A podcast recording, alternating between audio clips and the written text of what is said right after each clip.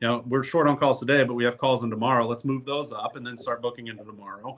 Um, it allow us allowed us to really look at okay, marketing digitally is is are the levers that you can really pull to really influence capacity on the daily basis.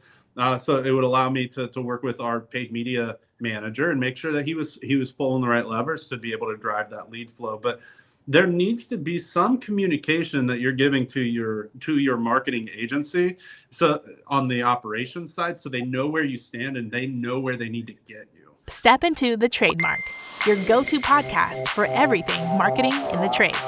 Hosted by award-winning industry marketing experts sarah gerardo from remarkable and eric thomas from rival digital. Together we're here to unite the worlds of trades and marketing bringing you insights, stories, and strategies from the heart of the industry. Whether you're a trade professional, a marketing expert, or somewhere in between, this is the place for you. Listen in as we're here for the big ideas, the game changers, and the everyday successes. Because at the TradeMarke, we're with the trades and for the trades. Oh boy, we are live. Hello out there, world. Welcome to episode Hey-o. Uh, 187 of the podcast.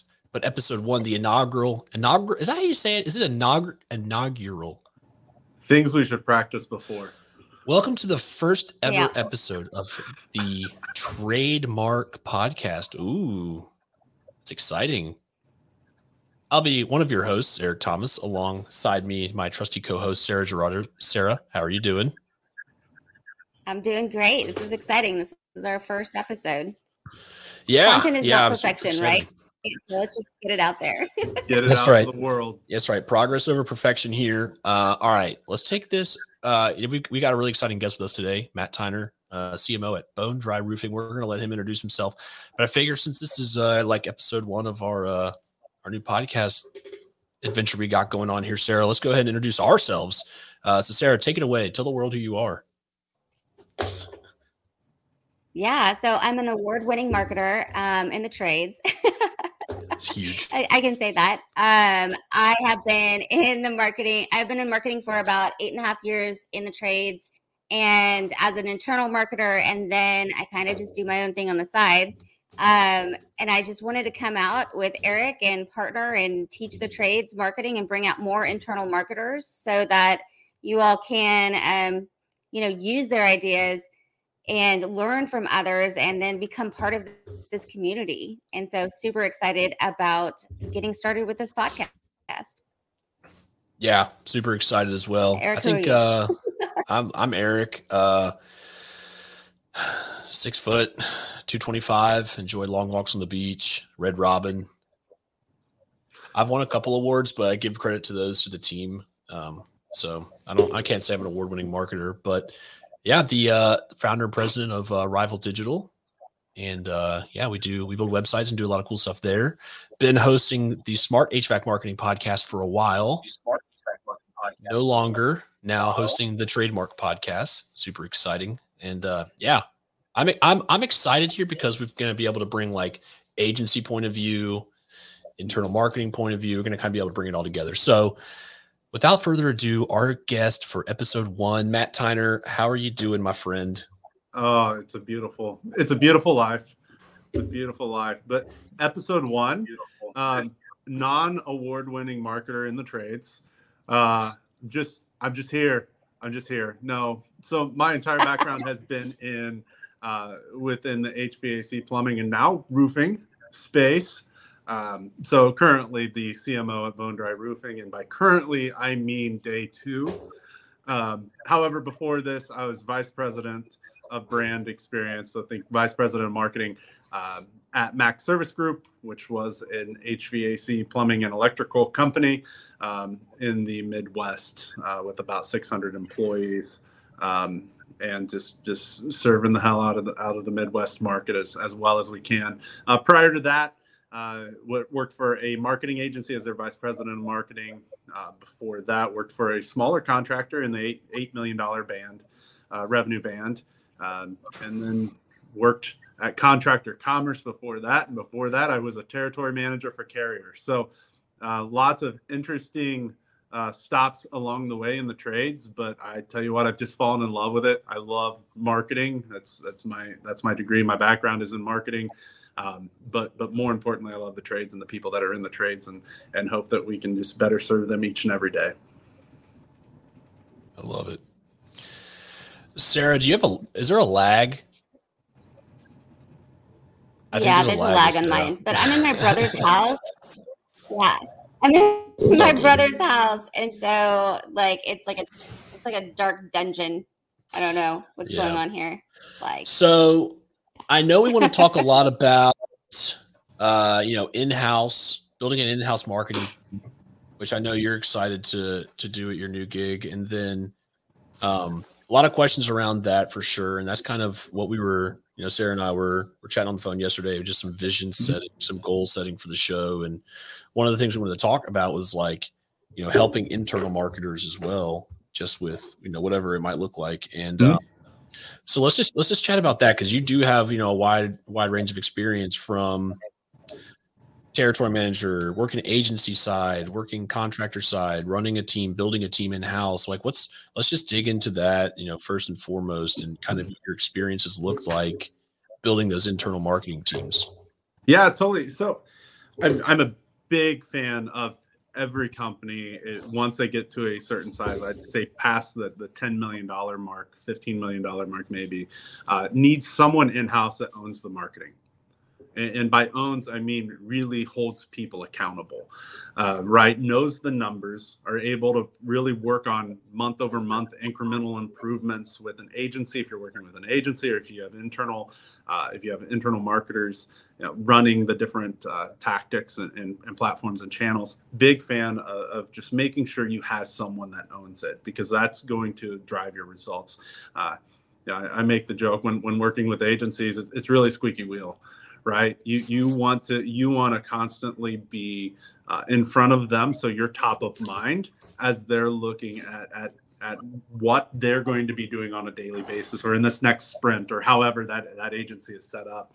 Um, but but you have to have someone that owns it so that they know the numbers, they own the numbers, and then they're accountable to the numbers, being the internal marketer. But also uh, then they can hold the agencies accountable to the numbers. Um, so I'm a huge fan of that. I've done both ways. I've had agency partners, which if you have the right agency partner, I'm a fan of. Uh, and then also I've, I've built out an entire essentially agency within a company. That's what I that's what I did previously at Max Service Group. Uh, was was built out an, an agency of subject matter experts. It really helped us develop out the strategy and execute on that strategy, and and that was also really successful for us as well.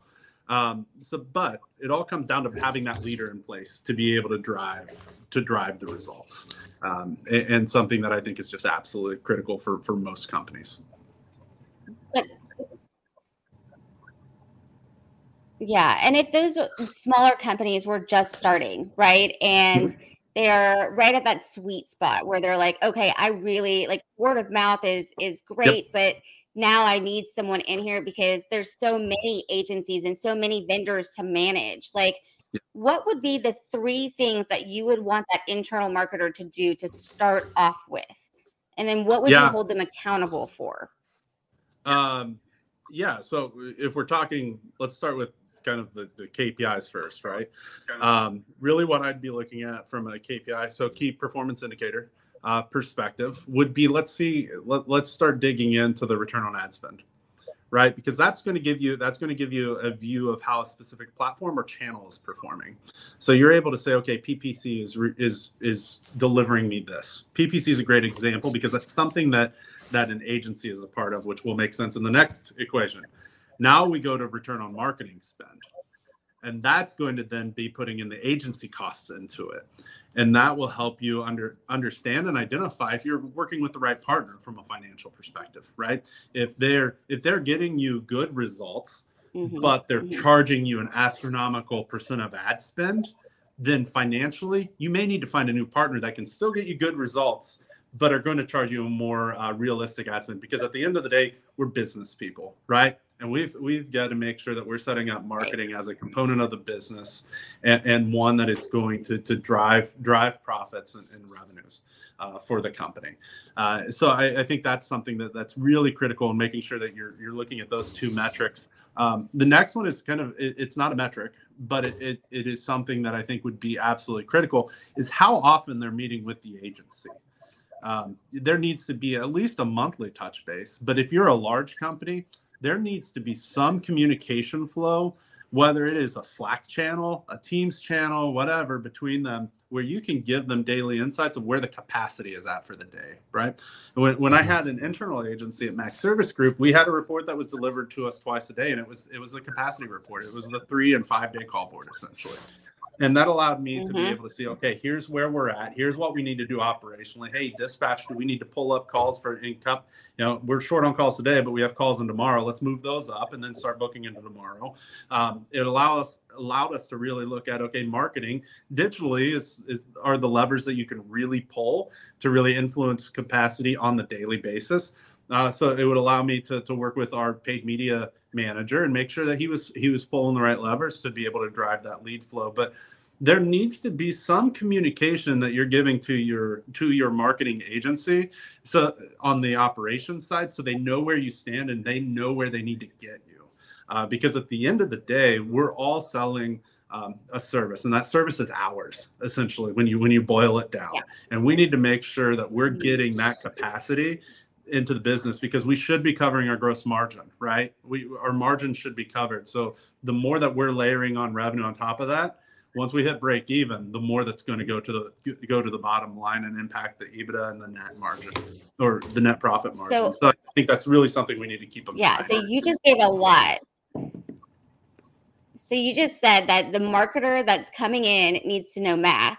They need to mm-hmm. evaluate the business and then they need to collaborate right? Absolutely. And so collaboration right and those are the those are the the first things that you're gonna when really you're going you know internal marketing like that role is about evaluation and it's about collaboration and that's yes. the start right if you're hiring an intern to do social media and things like that that's a different role when Absolutely. we're talking about internal marketer we're talking about someone that's going to come in and manage the business um, yep. in terms of that. And I think that's really important to say because a lot of times they'll be like, oh, this internal marketer will now do PPC and we'll do billboards and we'll do, you know, all sorts of stuff. But the very first thing is they have to get to know the numbers because without the right. numbers, they'll never be able to tell the story. And I think those are the, you know, that, that was yep. the perfect way to explain what a real internal marketer is going to do for you. It's going to, you know, tell you those numbers, tell you the story of the numbers, and then take it to your vendors and your partners and say, hey, cool, let's all meet and let's yep. have discussions. And as yep. an internal marketer that's just starting, those discussions, they can't happen once a month.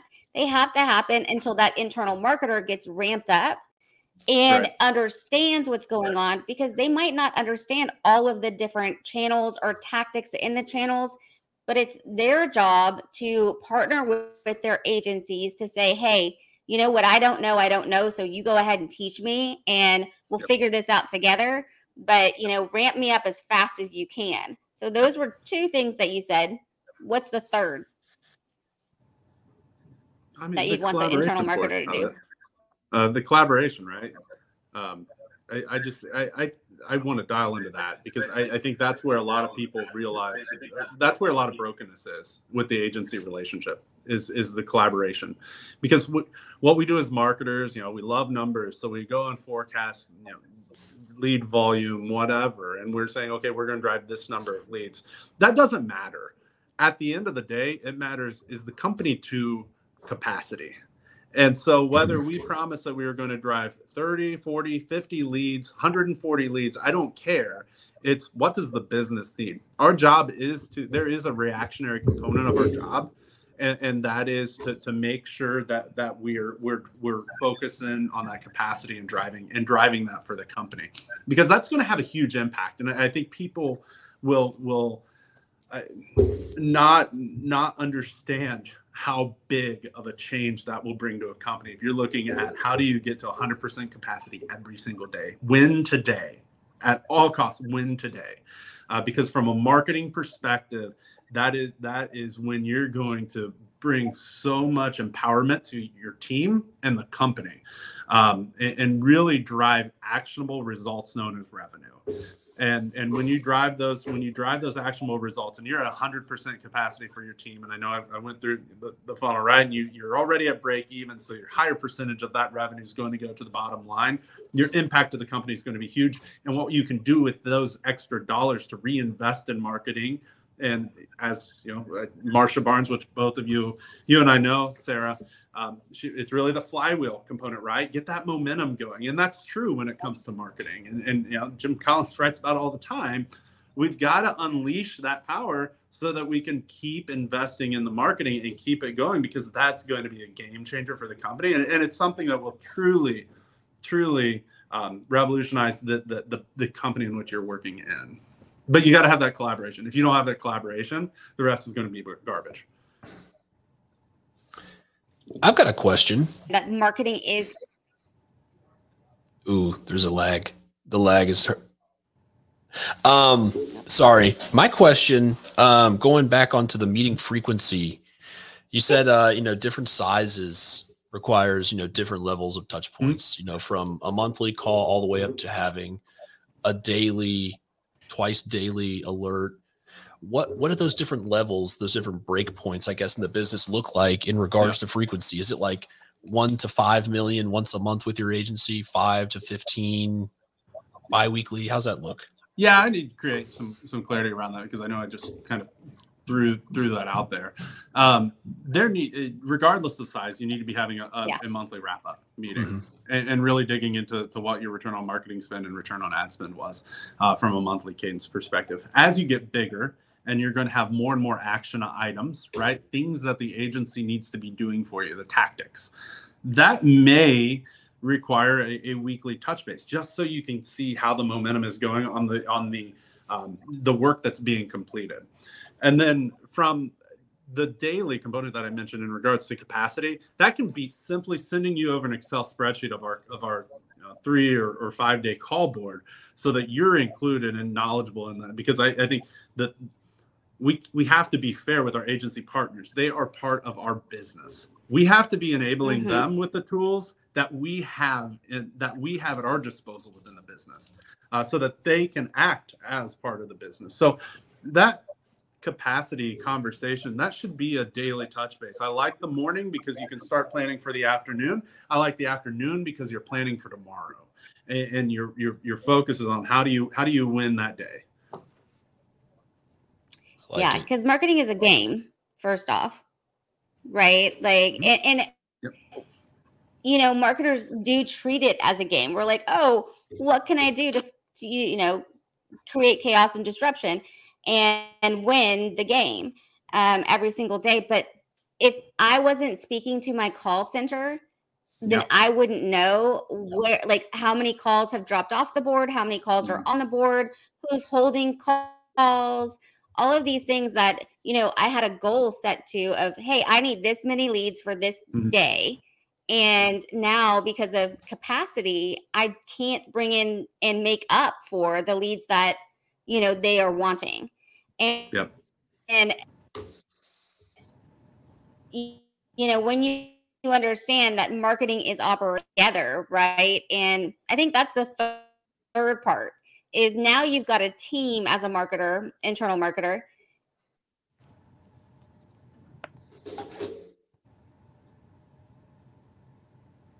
Is that San Antonio and, Wi-Fi? And you've got to collaborate with the team to ensure efficient operations.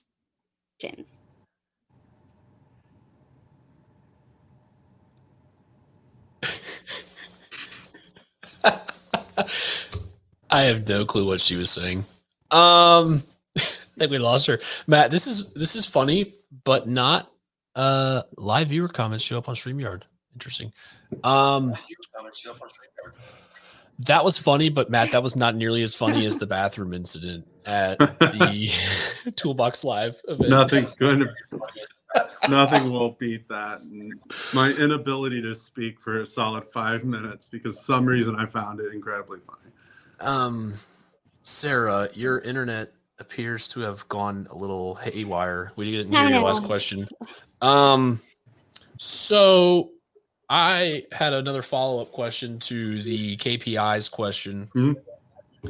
I just want to think like high level, basic for the everyday contractor. Yep. You mentioned ROAS and ROMs, return on ad spend, Yep. return on marketing spend. What do you think, from your experience, is um, just like an acceptable baseline um, return for ad spend and for marketing spend? I know it can I'm- vary, but I'm not giving that answer, and here's and here's why. It depends on the financials of your business. Is how you, Mhm. is how you're going to determine what is an acceptable level. Also, what I hate more than indus- more than anything is when people share, "Hey, here's here's what I'm getting on this or that." That's what not that's not what these metrics are designed for. What you need to be doing is you're looking at month over month improvements, right? Mhm. You're not comparing yourself for for the company down the street or the you know the hundred million plus dollar contractor over here. That's not your business. You're you're not there yet yeah, nor nor maybe should you be there yet what you should be doing is okay here's what my roms was last month here's what it is this month and driving towards those incremental improvements because that's going to unleash more power within your business than comparing what your what your competitors metrics are down the road so Yeah. I, I don't even want to give I don't, I don't want to give credit to, to to that question thank you for asking anyways um, but I, that I was just- the right I- answer. I think that it, it's I, I'm everyone's sharing all these numbers and it just doesn't matter. Your your biggest competitor is yourself, whether we're talking about business, marketing, whatever. So compare against yourself, improve against yourself, and you're going to unleash this, this this potential by just making those small one percent improvements. Yeah, yeah, that's huge. Nothing grinds my gears more than seeing, you know, an ad or something where it's just like, oh, we're gonna get you a fifty to one or twenty-eight to one or ten x No. this or ten x that. And I'm like, oh my gosh, just the Right. blind leading the blind. Um, What I'm going to get is improvement. yeah, And that's that's what I will that's what I will commit to. Yeah, I agree. Um, okay, so I have no clue where Sarah was uh was going with her question. She also left. She's probably going to restart her uh her internet. Um, so let yeah, let's just chat a little bit now about you said around was it 10 to 15 million to bring on someone to own the marketing. That's, I mean, that's typically where I've seen it. Usually, if you Yeah. go below that, if you go below that, usually it's a dual sales and marketing type role. Uh, Yeah. But when it becomes dedicated on the marketing, usually in that 10 to 15 million dollar revenue band is Yeah. is where I see that and where it makes financial sense. And when you're actually having money allocated to marketing, where you need someone to manage it. Uh, Yeah. Other than that, typically you'll see you'll see the owner uh, really wearing that hat more often than Mhm. not. So, uh, but I'm a big fan of, of when you're able to put focus on things, you're going to see improvements.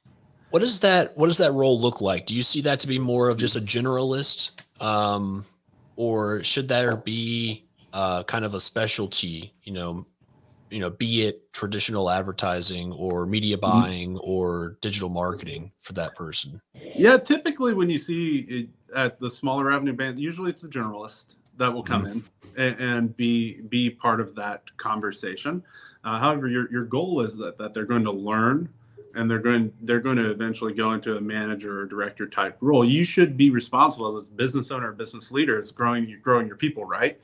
So you need to be getting them in front of the right people. You need to be helping them network to the right people. You need to be getting them at the right conferences so that they they grow their skills and their abilities so that they will they will eventually go into that role because just because they're generalists now does not mean they're going to have to be a generalist later sarah myself yourself eric we, we all started not knowing shit Mhm. and and it just took us getting the right tools being partnered with the right leaders having the right mentors to really be able to give us the experience and knowledge to be able to, to grow grow within the, the marketing industry and the trade and the trades in general so um, so yeah I, I think really you start off with a generalist at that at that level but they're having those communications with your with your agency and just be very straightforward with them of like we want to see the improvements that's that's your goal is that they're going to drive incremental improvements with your agency through putting pressure on them. The end of the day, they're holding them accountability through putting pressure on them. And, and that that is what their biggest value add will be to the organization is doing just that. Yeah, and having those conversations. And the conversations yeah. are pressure, right? Because they have pressure for starting a new job and they're like, uh, and yeah, I didn't know anything when I first started. I was like, I will figure this out. like, right. how will I figure this out? And then, but they gave me the tools and the people. So we had a network inside of uh, the larger company that I worked with, and they introduced me to people, and I just started asking questions. Right. Yep. I, and then thinking about the questions that I needed to ask, I was like, maybe I don't even know what I don't know. Right. So like, yeah. Um, can you guys hear me better? That was awful. The dungeon of my brother's house is like literally it happened. So that's fine. This is good. Yes, content is not perfection. What I was saying is that as um as the third part really is about collaborating with the internal team because mm. you have to get buy-in, right? Yeah. All of a sudden a marketer comes in and they're like, "Whoa, whoa, whoa, you're looking at all of my numbers like Yep. I, I need to have a relationship, you're saying, with everybody in the organization. And that can be overwhelming. But as a marketer, you have to have buy in with the CSR manager, oh, with, sure. you know, dispatch, with, with every single person, installer. Like you have to really yep. get in there and know the team and yep. see what's happening and see what the relationship and the culture looks like because that's a part, that's the third part as an internal marketer, as a generalist, you're going to be putting the pieces together and, you know, building a reputation and building a brand and in, in yeah. enhancing that culture. Um, so that's what I was saying before, you know, content was not perfection for me. I, and to add to that is like I would expect you should be in more operations meetings than marketing meetings on a daily basis because you're you know, you're marketing you you, you can have huddles and stuff like that, but strategic meetings happen at a, at a, at a higher, less frequent rate. However, on the operations, strategic meetings happen daily. So mm-hmm. you, you need to be involved in those and you do need to be a partner because you need to know they need to know that you genuinely care.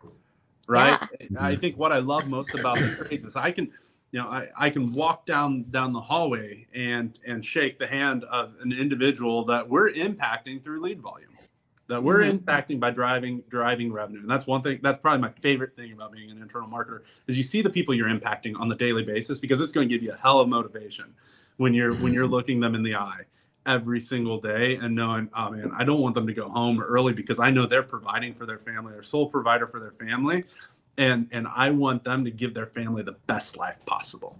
And and from a marketing side of things, that gives you just this crazy amount of motivation to be the best at what you do, um, mm-hmm. and and really and really drive results. So be involved in the operations. Go to the morning meetings so you're meeting the people that you're interacting with because they're going to tell you what's working, what's not, maybe even before your numbers are. Um, yeah. So be be involved and and just give a shit. yeah. yeah yeah. And really, yeah, because you're impacting people's lives. And I think that's also it's the rewarding part, but it's also the heavy part, right? Oh, yeah. You're like, I gotta, I gotta fucking win this game.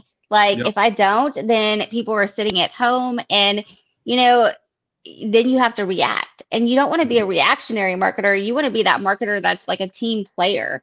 Right. And um and I think that's really important what you just said. It's like there's there's a lot of, of responsibility when it comes to being a marketer because that call board means someone's job and that job is attached right. to a person and a human right. deserves to have the best life and right. yeah yeah 100% we're getting yeah. sentimental here on the first episode of the TradeMarke podcast. You want me to cry? will, will you please cry? I can't. Um, I might cry. um, so I agree. I think, yeah, I think you should be involved in marketing. I think marketing and operations um, go hand in hand because Eric, just, Eric, you're on the agency side. How how often or how many clients do you have that are sending you a, a call board so that that you know how to react on the daily basis? Not very many, but the ones that did, it was nice because we knew what levers to pull on what days. Absolutely. And yeah. um, you know, it's it's tough when you get into these like monthly check-in calls and it's like, here's what we did, here's how it's going, here's what 29 other days have passed. And yep. you know, there, there's touch points of communication here and there, but the ones that are like, hey, we need six, you know, we need six drain calls this week. Okay, we know what lever to pull now. Right. Uh, we know what to shift to. So well, and, and right, it, this is all about accountability and ownership at the end of yeah. the day, and we have to be as as as marketing folks, as business people, we have to be holding our, ourselves accountable. And I think it's always easy to point towards the agency and say, "Oh, you you didn't do your job," but we sure as hell didn't do our job of giving you the information to be to be successful as possible. And and, and if if you're getting ready to go on a call with your marketing agency and ream them about not having enough calls, yet you never gave them a call board, that's not on them that's on you. That's on you as an internal marketer. That's on you as a, as a business leader. You've got to provide that information, and we have to hold ourselves accountable. The and sure as hell, the agency's not going to say, "Oh, that's on." That's on you. You didn't give us that, right? They're not from a relationship perspective. They're not going to do that. So I'll speak it. Like you sure as hell got to be getting that information to them, or you're not setting them up for success, and ultimately you're not setting yourself up for success. mm-hmm. Yeah. Yeah, I, I know. we often can send that snippet if you need to. Oh yeah, that's that's getting reproduced. You're welcome. Thank you. yeah, it is gold. I mean, like what we don't provide them, the agency, it's just it's it's not a partnership, right? We have to keep thinking in terms of partnerships, and then also as any employee in the business, we have to act like owners, right? And we have to teach that to the people in the company um the you know whoever hired us hired us for a reason because they believed in us and took a chance on us yep. and that's our responsibility to come back and say okay cool i'm going to act like an owner and whatever autonomy you give me in my role i'm just going to run with it and yep. i'm going to learn as much as possible and do whatever i can and you know grow it so that i can have other people come and help and um really you know build a team here because I think that's the other thing is um like what does that team look like as you start to build mm-hmm. out because one person can't really do it all. Um mm-hmm. this podcast is hilarious. like like my sound and videos lagged. I'm running away. Matt's running away. Who thought chargers were important for a meeting? It's cool. Who thought um, you know, not sitting in a dark house was important? Just us. Meanwhile, your boy um, plugged in, lighting plugged in, someone, good Wi-Fi. Someone didn't have a meeting before. Good this. jokes. Mm-hmm. You'd almost mm-hmm. think that I had just gotten a Banzai burger from Red Robin. um, so okay, you said so, something. You said so something what, earlier, Matt, about squeaky wheel gets the grease. I love that. Um, and then you said also getting them call board, at least something communication wise. Yep. Um, I can tell you all like, I mean, I, I know the frequency of which we go in and you know work on campaigns and work on stuff each day, each week, each month. There are some agencies out there, unfortunately, where you pay them and they set it up and it runs. And the day before their check-in meeting, they log in real quick, make a few changes, see how it's going, and report on it. If you just set even a reminder, like like I know from like personal experience, like we have a few clients that like they'll text me and say, "Hey, we're slow. We need a few calls." I'm hopping in that account.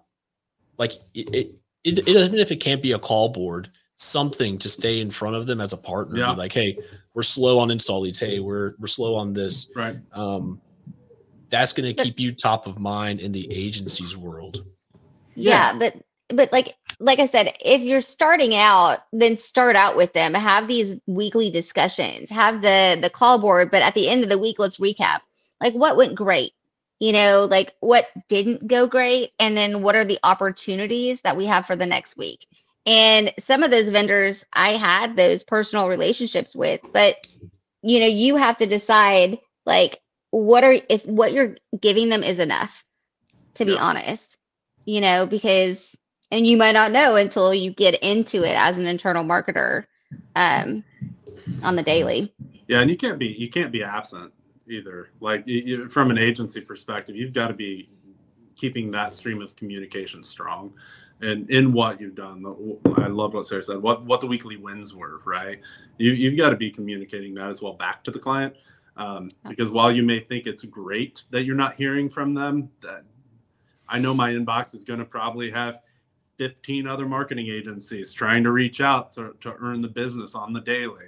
And it's like let's let's keep up that communication because that communication is is is absolute absolutely key. And yeah find just finding out what went right and what went wrong on a monthly call sounds terrible. Yeah. And not only that like you know what i would have loved from agencies or partners was strategy like, yeah. give me more. Like, I'd love for you to throw out a budget number in front of me. And so I can either pick it apart or di- dissect it and really understand, like, well, does this make sense? Are yeah. they telling me this from market saturation? Is there right. something that I don't know? And maybe I am limited by spend, or maybe I have enough spend and I'm just wasting it. Like, just tell me something good that I can use because, you know, especially when it comes to planning, we are in charge of all of this this all of these different channels and we have all these different tactics.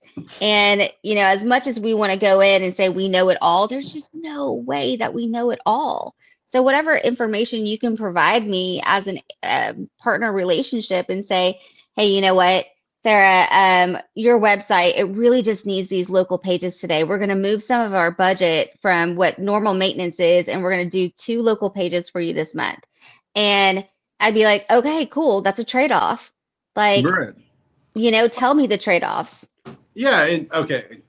Let's just, I want to play into to also what Eric said. Let's just jump into it. The, the, the um, ability to see the root data. Okay. It, when, when, and what I mean by that is your PPC account.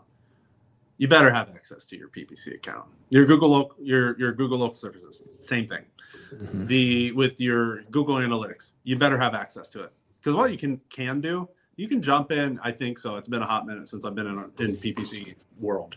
Um, but you can go in there and check the logs of what changes have been made. Mm-hmm. Yeah. And you sure as hell better be seeing changes from your from your agency. At the very least, they better be looking at your negative keywords, right? Because mm-hmm. there's probably a new competitor in town that somehow is getting in your PPC campaign that needs to be negative out, so yeah. that you're, you're not you're not displaying for them anymore. And and so you can log in, and there are different things to be able to hold them accountable. I am a big fan of always having third party tools to be able to evaluate how the agency partners are doing. You should not rely on them. I, I hate these proprietary and uh, I get it. It's, sorry. Here we go. I hate these. I can say this. I'm not affiliated to shit. Um, like the, these proprietary dashboards. Great, cool. Give me a give me a block of data, and I'll tell it whatever story you want it to be told. Right. Oh yeah. So so let's not use proprietary. Let's just go to the root raw data and let's really look at it from that perspective. Let's jump into the PPC account to see what's going, not not what's being reported out. And own own your website, own your content, folks. Don't don't fall for these gimmicks in the space, even if they tell you that they'll send you the HTML. Because what the hell are you going to do just with the raw HTML when you don't have the the system in which they developed it on to be able oh, to actually push it? But, yeah uh, own this and, and because at, at, the end of the day we're held responsible to the owners on, on what the results are Mm-hmm. But there, mm-hmm. there are just so many tools out there to be able to help you hold people accountable. Uh, utilize them and have them have them in the budget so that, that you can make sure what you're being told is true. Um, mm-hmm. Because unfortunately, there there are just there are folks. I won't even say agents. There are just bad people in the world, in general, and some of them happen to work in the HVAC marketing space. So let's let's just make sure that we have the tools in place to be able to, to hold folks accountable. Yeah. Yeah. And I, I wouldn't say they're bad people. I, I would say that they're agencies that are, well, I think there's all sorts of oh, different agencies. Okay. There, are, there are some, but whatever.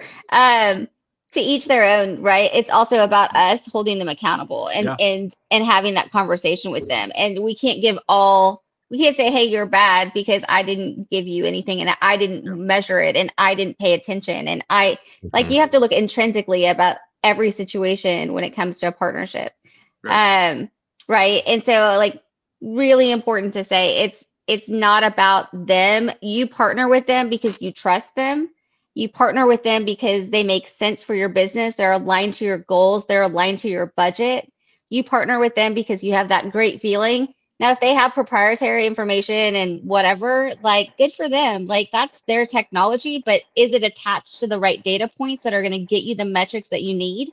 Or is there like show me what show me what that means like show me the raw data in comparison like what's not matching back how can we get better attribution like mm-hmm. those are the questions that you keep asking and you keep building on but they can't own your content it's not theirs to own and i think that's just very important to say for any small business that's going out into looking to get a new vendor right like and very important for an internal marketer like what mm-hmm. is the service language agreement that's another big part when you first start of what you're evaluating. You're evaluating the contracts, what's negotiable, because everything's negotiable.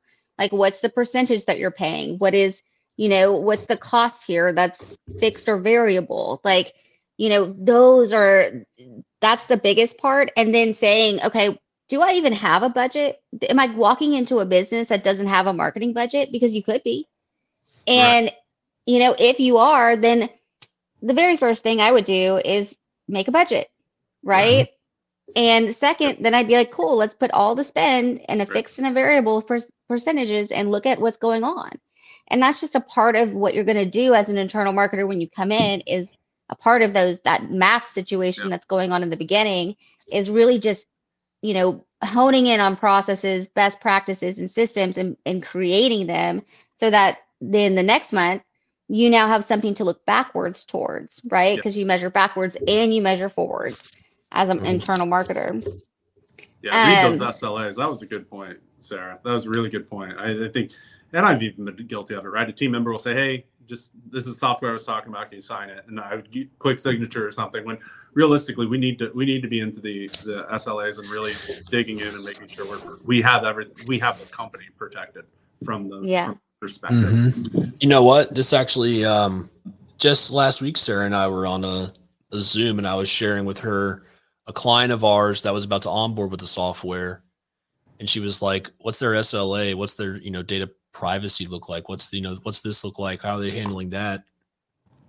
And so I was like, I was a little apprehensive to like ask our client those questions because I was like, that's tough for me to ask. And she's yeah. like, no, nah, he'll respect you for doing that. And I was like, hey, look, I'm just looking out for your best interests here. I think this company's great from what I've heard.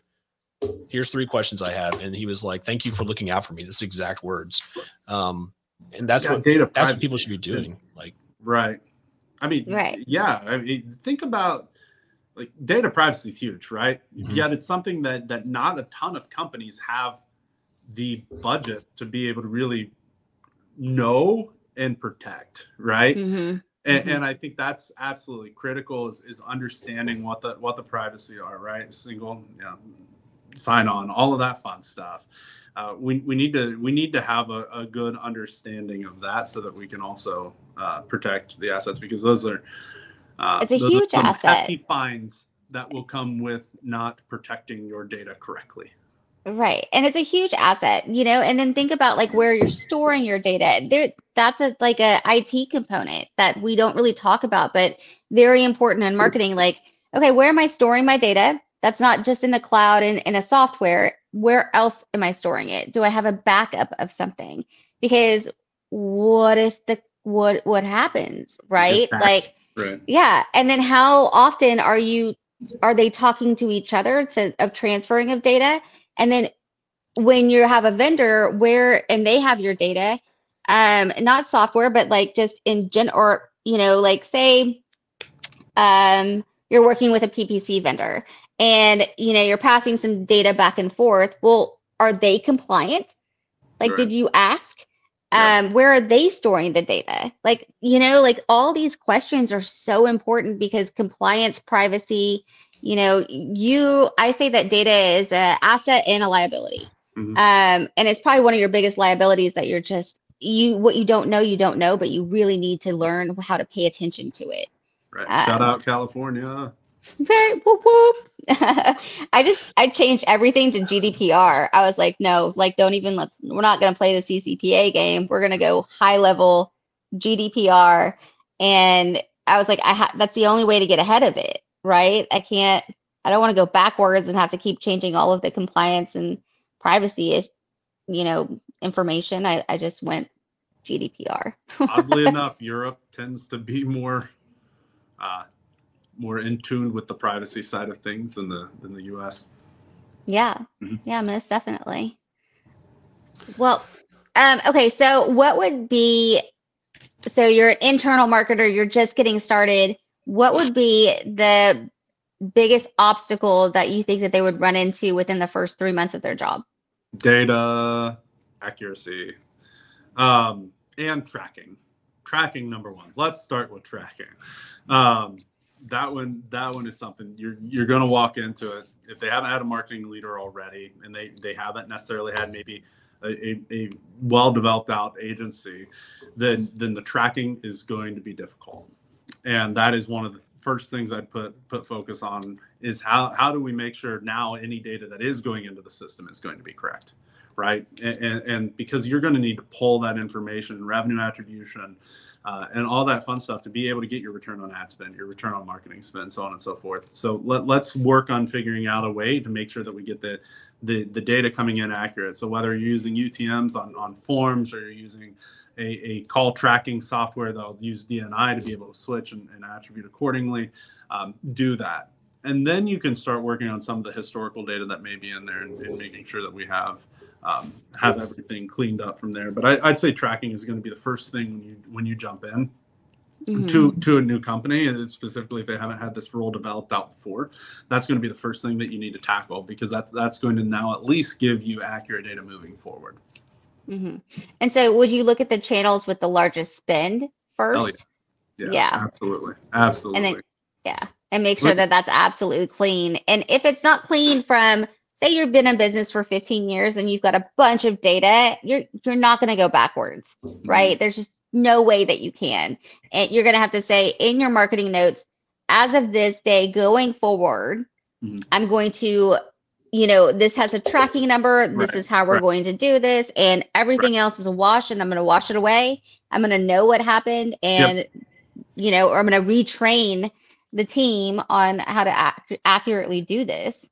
Yep. Marketing, yeah, marketing data. You're not going back historically. There's going to be so many data points. It'd be a nightmare. However, you can't you can't start looking at some of the customer data Yes. and start cleaning that, deduping, things of that nature to really at least give you a better baseline as you look at more of the re-engagement type campaigns moving forward.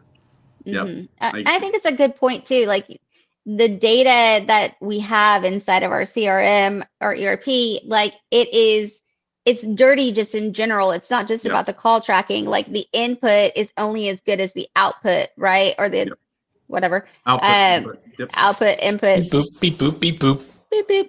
Um, but if the you know if the CSR isn't inputting something correctly, and you have like gmail.con instead of gmail.com, then you as a marketer can't can't use that. See? Existing customer. That's my favorite one. I love that. Oh, the Those are, quick, and those are payment. quick wins. You should jump on that bandwagon as quickly as possible. They already Yeah. paid for them. Let's let, let's let's try to engage with them. At least tell them what we do. I- Yeah. yeah. Or just reintroduce reintroduce yourself, right? How cool would it be mm. if you had just like a reintroduction campaign? Yeah. Be like, and it could be like a cool rap. I don't know. You know, that's such a good point. So my house was built in 87 and the original electrical panel is still there. And I was trying to get an electrician to work on it, but he seemed to think that it was fine. But I know I'm like, man, we're flipping this breaker like all the time, like constantly going to it to flip breakers. And the company that installed it when the house was built had done that. Like they sent out postcards and um they, you know, pretty much just like we were here when the house was built. We're still here for you now. Do you need any help? And I was like, yes, I need help with this damn panel that you installed in 1987. Um, and like, I, I didn't even know they existed prior to. Well, you To didn't that. exist then, just to be clear. Uh, whoa, whoa, whoa, whoa, whoa. Yeah, that's true. That's true.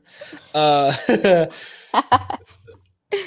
but they also installed the water heater. And I mean, because it's like a full service plumbing, heating, electrical. The original water heater's still in there. No, Yeah, that's- no, no. Oh, I was like- I was like, damn. You need to take pictures, and then you could win the oldest water heater Oh, yeah. contest and and get a new replacement. Don't try to flush it now. Don't, not now. Water's just, yeah. No. But there, what yeah, else so is many old in your house, Eric? Um, I see a retargeting campaign here. What about like minutes. roofing? Do you need a new roof? Maybe some solar. Hey. uh, the I solar know someone in the roofing hit us up, industry. yeah. I Let's talk. yeah, Hey, let's talk about um the roofing industry for a second. Uh, so I'm still learning it. Time out. well, I, I just was wondering because I noticed the logo for Bone Dry Roofing is like a cool looking dog. Is that correct? Yeah, it's a dog. Yep. So do you guys say like? Do you guys say like roof roof or something? Like, well, his name is Rufus. there we go. Yeah. His name is Rufus. I love it. Are you just gonna use puns all day long? All day Yeah. long. all day long. You're still learning the roofing industry. Day two. Um, I am entirely ignorant on the entire industry. I know nothing about it Mhm. other than like you know, in, I guess that insurance is like their best friend and their worst enemy. Um, what from day two? Uh, what are some areas in the roofing industry that you see to be similar to the mechanical trades? If any? yeah, yeah. Um, homeowners, man. Homeowners are homeowners. Right. it- it- it- it's not a different homeowner I'm working with, right? It's just their it's their roof instead of an HVAC system or a water heater or electric panel. Um, it's a homeowner is a homeowner, and, I- and I think that's a, a similarity. Um, I would say differences. It seems like the roofing industry, from a marketing perspective, has a ton of opportunity. A Mhm. stupid amount of opportunity, uh, because you know up until recently, it's been extremely fragmented. Um, I would say as HVAC and plumbing was probably 10, 15 years ago, um, you know, before before your larger companies came into into existence, um, the roofing the roofing industry is still there. Uh, so I, I just see a massive a massive opportunity from a marketing perspective to really improve um, results and really drive that that client experience. I, I, the exciting part of coming to Bone Dry is they're operationally just sound. They, they do an impeccable job and and they really focus on that bone dry experience and, and really take it to heart. Like it's in every everything that's ever spoken about mentions the bone dry experience. And and you know as a marketer when you come into an organization that has focused on the client experience and focused on operations over the years, you know the marketing's going to be hella easy, and, and mm-hmm. it's going to be stuff now that we're just we're just going to be figuring out how to put fuel on this fire and help them serve more people well. And that's uh, that that's going to be exciting man. And, and, and it gives you energy as, a, as an internal marketer when you know the, the rest of the the rest of the company has your back. Um, it, it's just in, incredibly empowering from an hvac perspective or from a um, from a an internal You're in marketing roofing now. perspective. Right. I'm, Yeah. i'll get there. I'll get there. Eventually Yeah. I'll, I'll get there and know what trade i employs me but but what's interesting to me is that we could all be cross trading way more than we are. oh yeah Yeah. You know what I'm thinking? Like, I mean, like we're all in the home. We want to own the home right or own the business. Like, what we should be working together more and paying each other for leads and and making things make more sense. But um, and then the bone dry experience that kind of interested. That's an interesting experience. you you can go ahead and tell me about that later. I can't like wait to hear what I that is. like it. Yeah, efficiency is the Ser- bone dry. I love it. service standard booklet They Ooh. should. Is it a Each employee pocket has- booklet? yeah each, each employee has one Nice. Can it fit, can it fit in your pocket? Yep, that's what it is. Com- like the customer customer like asks a question you're just like one second ma'am got you know what though? I wish people would rely on that. That would be great. You know what though? You could upload that as a custom GPT as a PDF, and then if they had a question about it, There it is. they could they could search for it and they could do it on their phone. Three minutes for AI to be brought up. Look, I really like AI. I don't know what your problem is with it. oh Could have made this a drinking game. okay, fine. I'm you could just talk about Zapier at that point like you could zap it where it sends You a don't Zap- message. to thing zap of the past, Eric. Thing Yeah, well, Yeah. you could you could yeah, but you could like run a Whatever, I'm gonna create it's a like, It's gonna pull the customer experience, you know, line item, zap it, message it to the customer. That way, the employee doesn't even have to talk. you could just have a yeah. Oh my god, you could have it just speak to the the customer and be like, here, here's your questions. Yeah, You you just speak in here. This here. is where we're going to start losing viewers right here. Yeah, this I point, don't even- This point in the conversation, we're going to start losing people. it's because people don't understand the cool stuff that you could do with AI. Okay. Mhm. It is pretty. We'll it is pretty we'll get them there. So let's just wrap up this conversation in general. Like, you know, at you said, which was interesting to me, at 10 to 15 million dollars is when you would hire an internal marketer. And as the companies that I, you know, have been working with, I see that's really when they come to the the moment of um reflection as to, oh wow, we got here, Yep. but we don't know how. Yep. Right. Um if you have the ability, I say always hire someone that that touches the revenue first, right? I'm going to hire a CPA because I don't want to deal with taxes, like all the financial people that make the most sense because I might not have that knowledge. But then, you know, really working on your marketing and saying word of mouth is great and you're going to get that because you're a good Mhm. person, you have good values, you run a great business. But eventually you're going to have to keep that word of mouth turning into something else and Right. um it usually hits around the 10 to 15 million dollars. That's the sweet spot is what i tell people because it i just what it, it's what i see you know? So um super interesting. So if you are to hire an internal marketer they would go in evaluate the business look at make sure that your marketing budget is set up collaborate with your vendors and then collaborate internally um, Mhm. and really build buy-in is what i got from Yeah. this entire message podcast that we did today It just took us 55 minutes to get there. yeah we did it we did it though Thunder we did it that that's pretty exciting but i do i have one last question for you though Yeah, what's up? so say you were starting a business today any Mhm. business you had $5000 Yep. what and how would you go about with marketing like what would you do Business from scratch. There's no brand, nothing. There's nothing. It's like um let's say whatever business you want it to be. Five let's say it's a pest con- let's say a pest control company. Hmm five thousand dollars you have to market you got to go out to market what would you do? So from my from my perspective is is what are my gaps, right? And I'd say I, I'd say really where where you, what you need to fill in quickly is get a brand created. Um, because it, and that may seem weird, like someone's like, oh, when I talk to co- a lot of companies, I'll, I'll say, hey, when you're when you are a certain size, you need to be really work focused on customer acquisition. But when you're starting out, you're going to have your neighborhood pages. You're going to have Nextdoor. You're going to have your own your family, friends, so on and so forth. That's really going to be your starting your your marketing startup. So really, I would say is is develop out that brand first. If you got that five grand, let's get a good brand. Let, let's get a good brand created so that that the marketing is going to be more effective once you need to turn it on. But you should be able to grow to to a, a, a good business, a good small business size with utilizing some of the, the platforms that are available to you for free.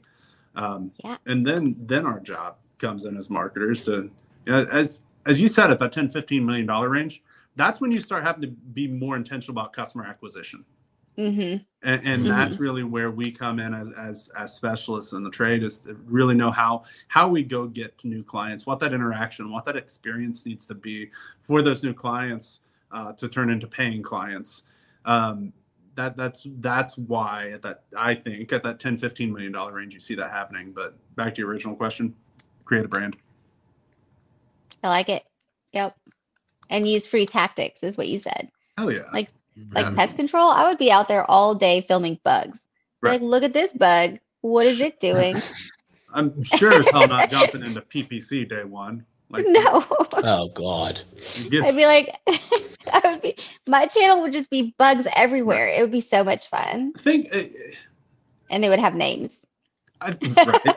I, I think there there's a point though, right? It's what we lose sight of because everyone's comparing themselves with everyone else. You mm-hmm. lose sight of as marketers and as business owners, you, you earn the right to start doing specific marketing tactics, right? Mm-hmm. Uh, we kind of we kind of talked about this at the at the at the summit of like when when you're smaller, you shouldn't be in TV, radio, billboards. You earn the right to be able to get into TV, radio, and billboards as you become good at customer acquisition. You're building up that customer database that you know you have a, a, steady stream of business for, for, for 12 months and you're able to keep your team busy. Then you get to the scalability portion of, of top of mind awareness and, and really buying and building into that. Um, but but as as marketers, we got to earn that right. It's not something that that you're just oh hey we're we're a company now we need to be into tv no sure as hell don't have to be in the shit's expensive mm-hmm. um, but let's let's go ahead and become really good at, at customer acquisition re-engaging with our current clients building up the ability to be able to spend into that tactic yeah yeah yep well, I appreciate you talking with us today, Matt. It's really good Absolutely. to see you. I know it's been a very long time for us since we haven't seen each other. Um, and for all those that were in and out watching, uh, this is the first time. So content is definitely not perfection. And we're excited to bring you more content from internal marketers in the trades. Absolutely. Yeah. All right. Thanks, Matt. All Talk right. Soon, we'll talk soon. Thanks, everyone. Cheers. Bye. Bye. And that wraps up another episode of The TradeMarke, where we bridge the worlds of the trades and marketing, one story at a time. We can't wait to see you next time. Thank you to the trades for giving back big, loving big, and taking massive action. Don't forget to join us next time for more engaging conversations and innovative ideas. If you enjoyed today's episode, please leave us a review and share it with your colleagues and friends in the trades and marketing. Your support means the world to us. Stay connected with us off the air by following us on social media. We'd love to hear your thoughts and get your feedback. Until next time, keep making your mark in the trades. Thank you for listening to The TradeMarke. Goodbye for now, and remember, we're with the trades for the trades.